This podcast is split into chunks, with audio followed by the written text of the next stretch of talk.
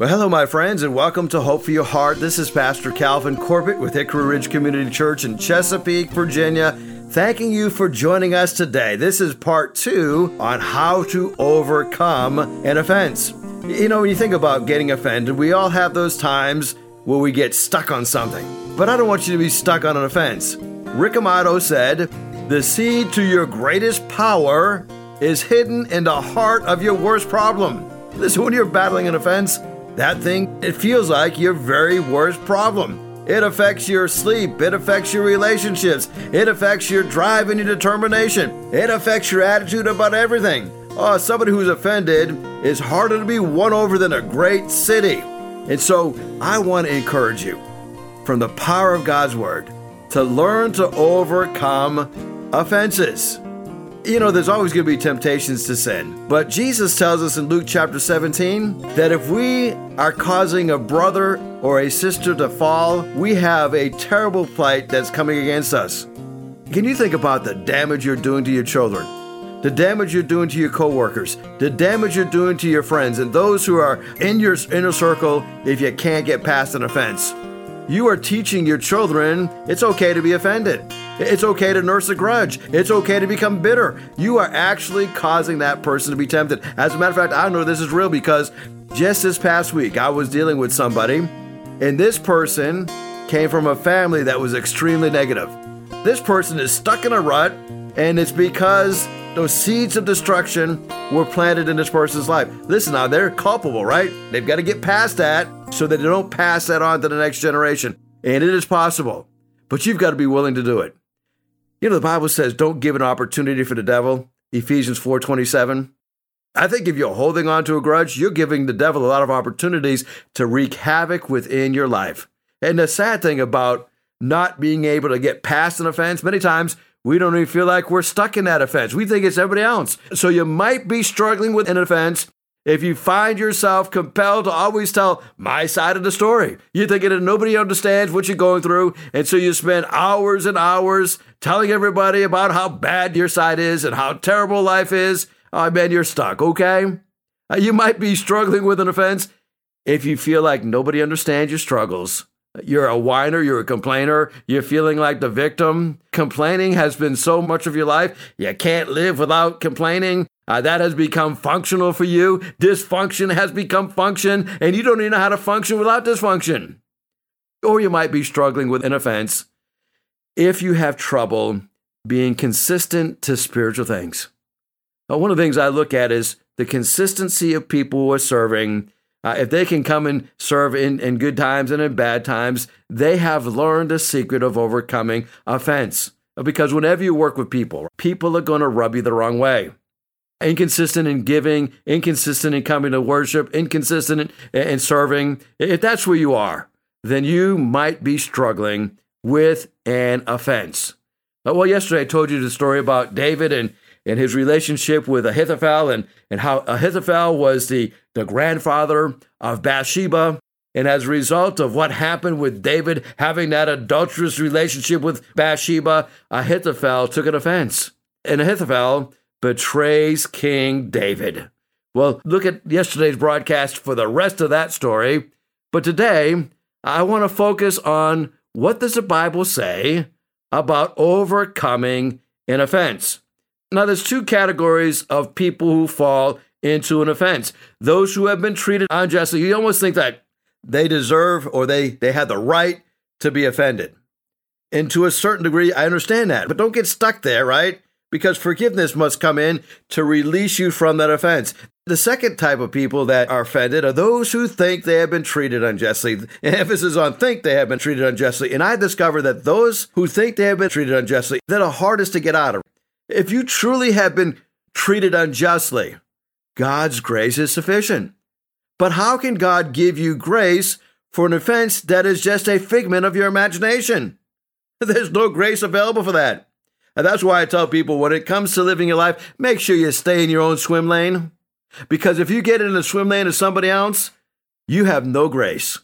God's grace is not sufficient for you to pick up an offense that somebody else has received. Uh, so if you think that you've been treated unjustly and you confronted with the truth and you realize that you really haven't been treated unjustly, you got to be man enough, woman enough to own that, right? And that's where pride comes in. And generally, I've discovered that that is hard to overcome, right? Uh, to think that I was wrong, well, that's a tough one, right? Pride doesn't want me to give in the fact that I was wrong. We don't like to own things. I, I was talking to a couple one time in a in a marriage counseling session, and and I'll be honest with you, um, I don't do a whole lot of marriage counseling because I'm not a very good counselor. I don't have a whole lot of patience and I don't have a lot of time and, and I tell people that if we cannot solve this problem or make some really good headway after a few sessions, uh, then we're probably not going to fix it because you're not ready to fix it. You don't want to fix it. You just want to, uh, somebody to kind of confirm you in the in the pit that you're in. But those who think they have been treated unjustly, they can be set free. But they've got to stop nursing the offense because that does two destructive things. Number one, it keeps me from seeing my own character flaws. You know, if I'm constantly criticizing somebody else, I become blinded to my own flaws. I can't see them. And the other thing it does is not only does it keep me from seeing my own character flaws, but it defers blame to another. In other words, I'm not responsible because this person did this to me, whatever it is, fill in the blank, whatever it is. Okay. So, how do we get past this? How do we work through an offense? Well, number one, be open to the complete revelation of truth, not just your side of the story, the complete. Because a brother that is offended is harder to be won in a strong city, and contentions are like the bars of a castle, right? So once a brother is offended, or once a sister is offended, or allowed an offense into their minds, the task of reconciliation is very difficult, but it's not impossible.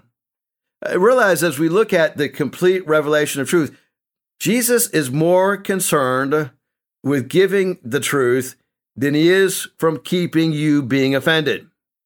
The truth can be very offensive, but the problem is not with the truth. The problem is you have become offended. Now, look at uh, what Jesus said in John chapter 6. He's got the Pharisees gathering around him, and, uh, and he's teaching the word, and his disciples are there, and it's a hard teaching, right? And Jesus knew that those who were gathering around him, he knew that the teaching was bothering them. And so he asked, Does this bother you? Of course it was bothering them. Uh, then it will also bother you to see the Son of Man going back to the place where he came from. It is the spirit that gives life, the flesh doesn't give life. Jesus is driving home the point that it is the spirit that was going to give them everlasting life through the power of the Spirit of God, not through their good works, not through their deeds. But some of them didn't believe. They didn't want to believe that Jesus could give them forgiveness, that the Spirit of God could set them free. And Jesus knew from the very beginning that they didn't believe and they're going to turn against him because they didn't believe they're going to get offended. So Jesus said, That is the reason I said, if the Father doesn't bring a person to me, that one cannot come. Can I tell you something about a believer who refuses to be reconciled? He's refusing to allow the Father to do his work in his life. And after this, this is verse 66. After this, Jesus said, Many of the followers left him and they stopped following him. The truth was too much for them. And so Jesus then asked his 12 followers, hey, You guys want to leave too? Simon Peter answered him and said, Lord, where would we go? You have the words that give everlasting life. We believe and we know that you are the Holy One from God. Then Jesus answered, I chose all 12 of you, but uh, there's one of you that is a devil. He was obviously talking about Judas, the son of Simon Iscariot. Judas, one of the 12, but later he was going to turn against Jesus. So the truth is where you must go. Be open to the complete revelation of the truth. And there's something else that we see about how Jesus handled those who were offended. Now, he didn't intentionally offend Anybody. If you're a pastor listening to me, sometimes your message is going to offend people. Sometimes what you say is going to be offensive. And we don't intend to be offensive. I don't wake up on Sunday morning and say, wow, I wonder how many people I can really get ticked off at me today. You know, I'm not one of these guys that want to walk around with a, a, a sticker on my back that says, kick me, right? And I don't know any pastor that, that will live with that mindset that this morning I'm going to get up and I'm going to offend my congregation.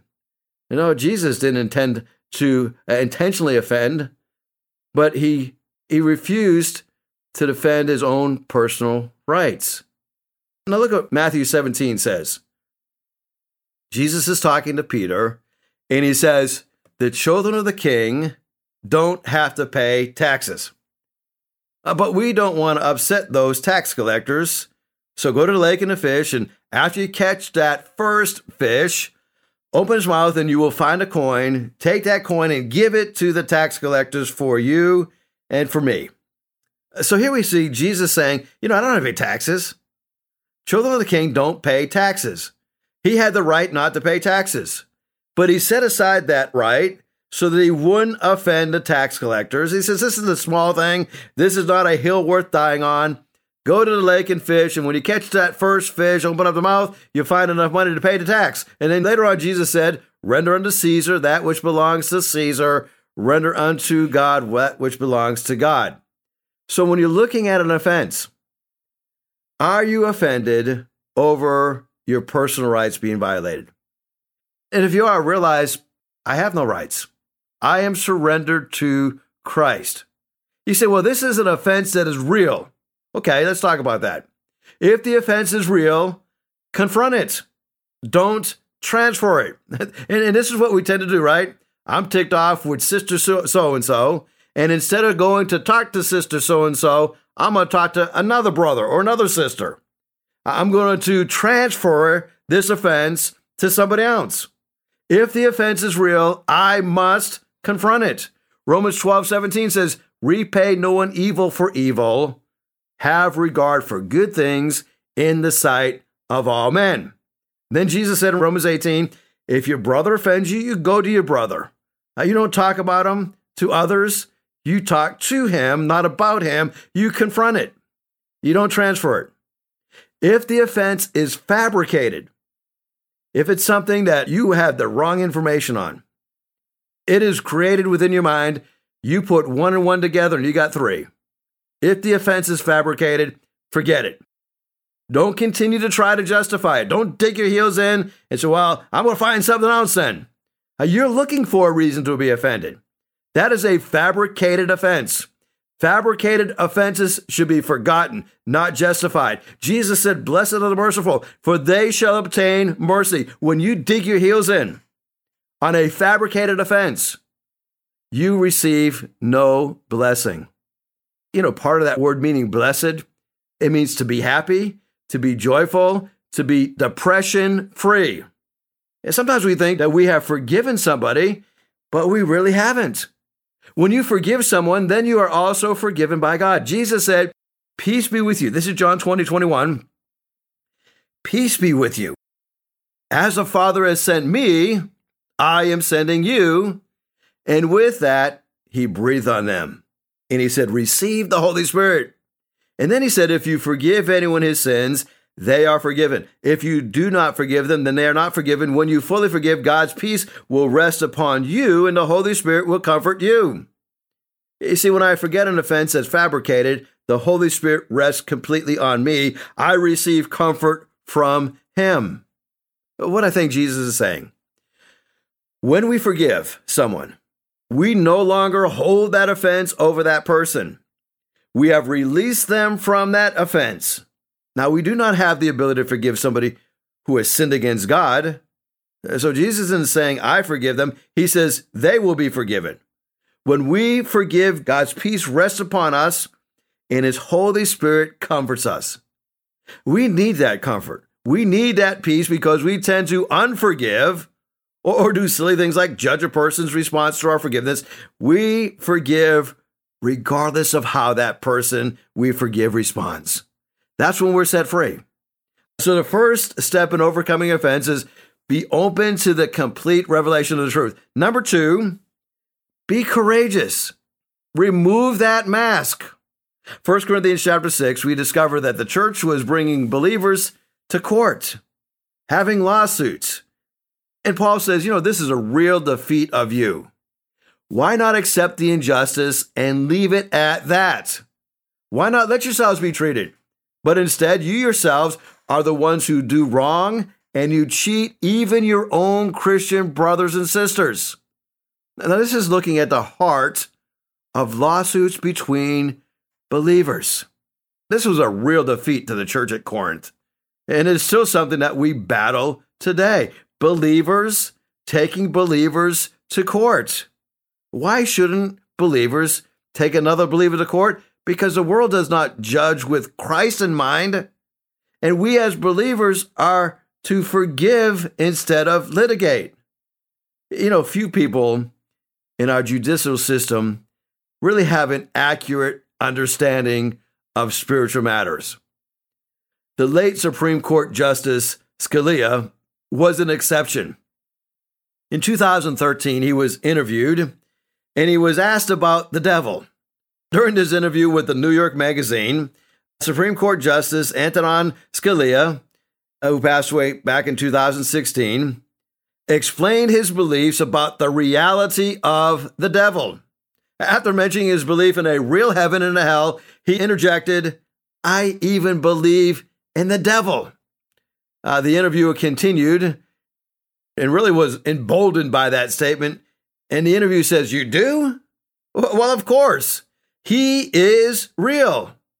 Well, have you seen evidence of the devil lately? Uh, you know, it's curious. In the Gospels, the devil is doing all sorts of things. He makes pigs run off cliffs. He's possessing people and, and whatnot. And that doesn't happen very much anymore. It's because he's smart. Okay, the interview asked, well, well, what's he doing now? What he's doing now is getting people not to believe in him, not to believe in God. He's much more successful that way. I mean, come on. Uh, that's the explanation for why there's not demonic possession all over the place. That always puzzled me. What happened to the devil? You know? I mean, where is he? He used to be all over the place. He used to be all over the New Testament. What happened to him? Well, I know what happened to him. He got wilier. Isn't it terribly frightening to believe in the devil? The interviewer asked Scalia. Oh, yeah, yeah, you're looking at me as though I'm weird. And Scalia says, Listen, are you out of touch with most of America? Most of which believes in the devil? I mean, Jesus Christ believed in the devil. It's in the Gospels. You travel in the circles that are so so removed from the mainstream America that you are appalled that anybody would believe in the devil. Most of mankind has believed in the devil for all of history. Many more intelligent people than you or me have believed in the devil. So the, the devil is alive and well. And he would love for you to keep up that mask, keep up that pretend that everything's okay, living dishonestly. I want to tell you something. Be courageous. Remove that mask. Say, you know what? I have been offended. Be man enough, woman enough to say, you know what, you're right. I have been offended. What you said hurt me. What you did hurt me. And I, I want to acknowledge that I am offended. I'm going to be courageous enough and I'm going to be pretending like everything's okay. I'm not just going to get mad and leave. I'm going to own this offense and I'm going to seek forgiveness. Well, there's a third step that I think we can take if we want to overcome an offense. Number one, be open to the truth. Number two, remove that mask. And number three, be patient. Remain doing what you know you should be doing without taking revenge. You see, it is righteous for God to avenge his servants. It is unrighteous for God's servants to avenge themselves.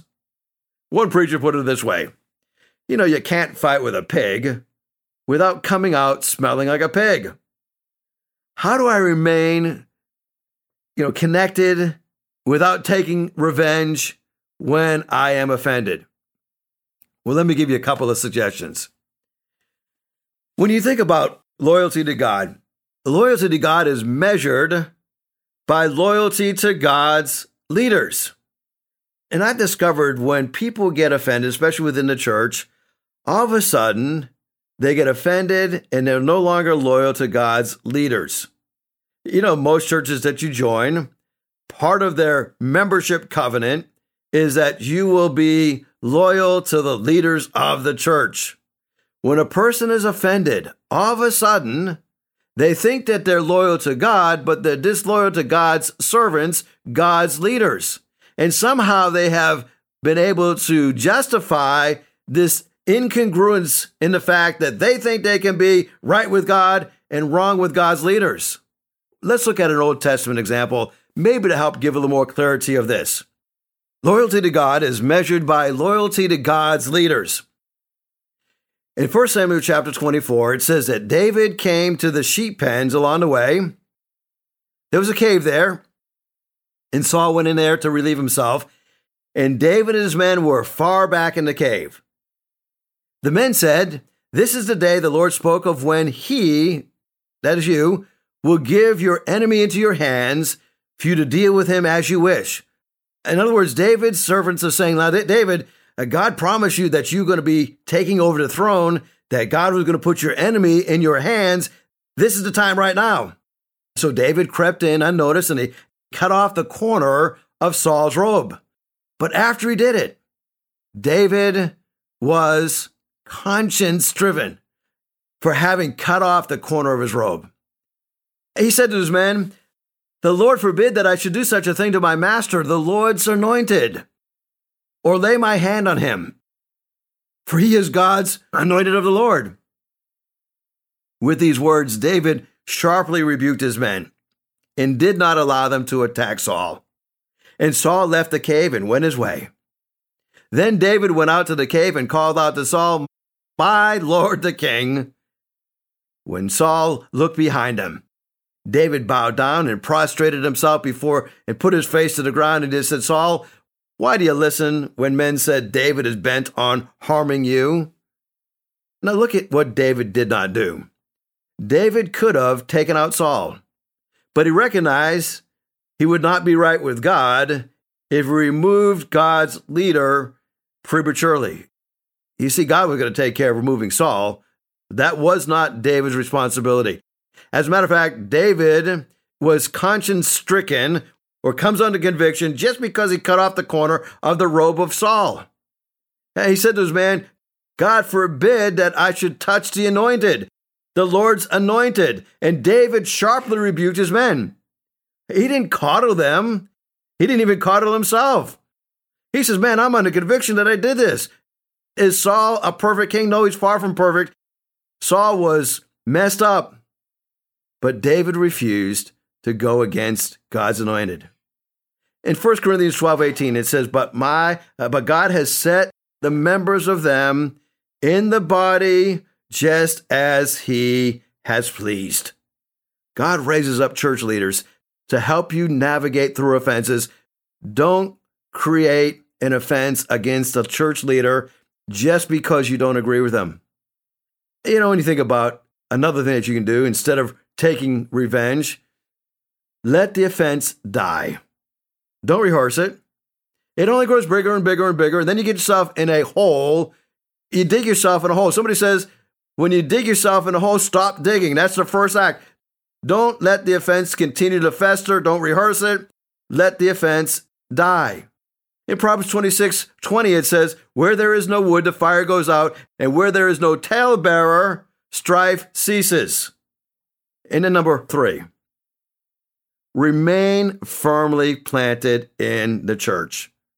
The enemy's goal is to get you disconnected from the body of Christ, and if he can use an offense to do it, so be it, he'll use an offense to do it. His goal is to separate you from your lifeline. Psalm 92, verse number 13 says, Those who are planted in the house of the Lord shall flourish in the courts of our God. We could say the opposite is true. When you are not planted in the house of the Lord, when you're out there in between churches, not connected with any church, you will not flourish. You will not do well. Proverbs 18:1 says, "A man who isolates himself seeks his own desire. He rages against all wise counsel." Oh, I want to encourage you. Don't nurse that offense. And then minister grace. Minister love to somebody. I love how it's said in Philippians chapter 1, and this is a prayer, right? This is Paul's prayer. And he says, My prayer is that love may abound more and more in knowledge and depth of insight, so that you may be able to discern what is that best, and you may be pure and blameless in the day of Christ Jesus, filled with the fruit of righteousness that comes through Jesus Christ to the glory and the praise of God. We're told in Romans 14 to pursue the things which make for peace and the things by which one may edify one another. You see, it's more important to help a stumbling brother get back up on his feet than it is to prove that I am right. Well, thank you for listening to this broadcast today. I want you to know that I'm praying for you. And if I can pray specifically for you, shoot me a text at 252 267 2365. 252 267 2365. Thank you so much. God bless you. If you'd like to hear this broadcast again, you can have a free download at buzzsprout.com backslash 1890557, or you can listen on Amazon, Spotify, Google Podcast, and Apple Podcast. Hickory Ridge Community Church is located at 3320 Battlefield Boulevard South in Chesapeake, Virginia. Sunday service times are 9 a.m. and 10:30 a.m. We'd love for you to join us. For more information, go to hrcc7.org. And remember, no matter what you're going through, in Jesus Christ there is always hope for your heart.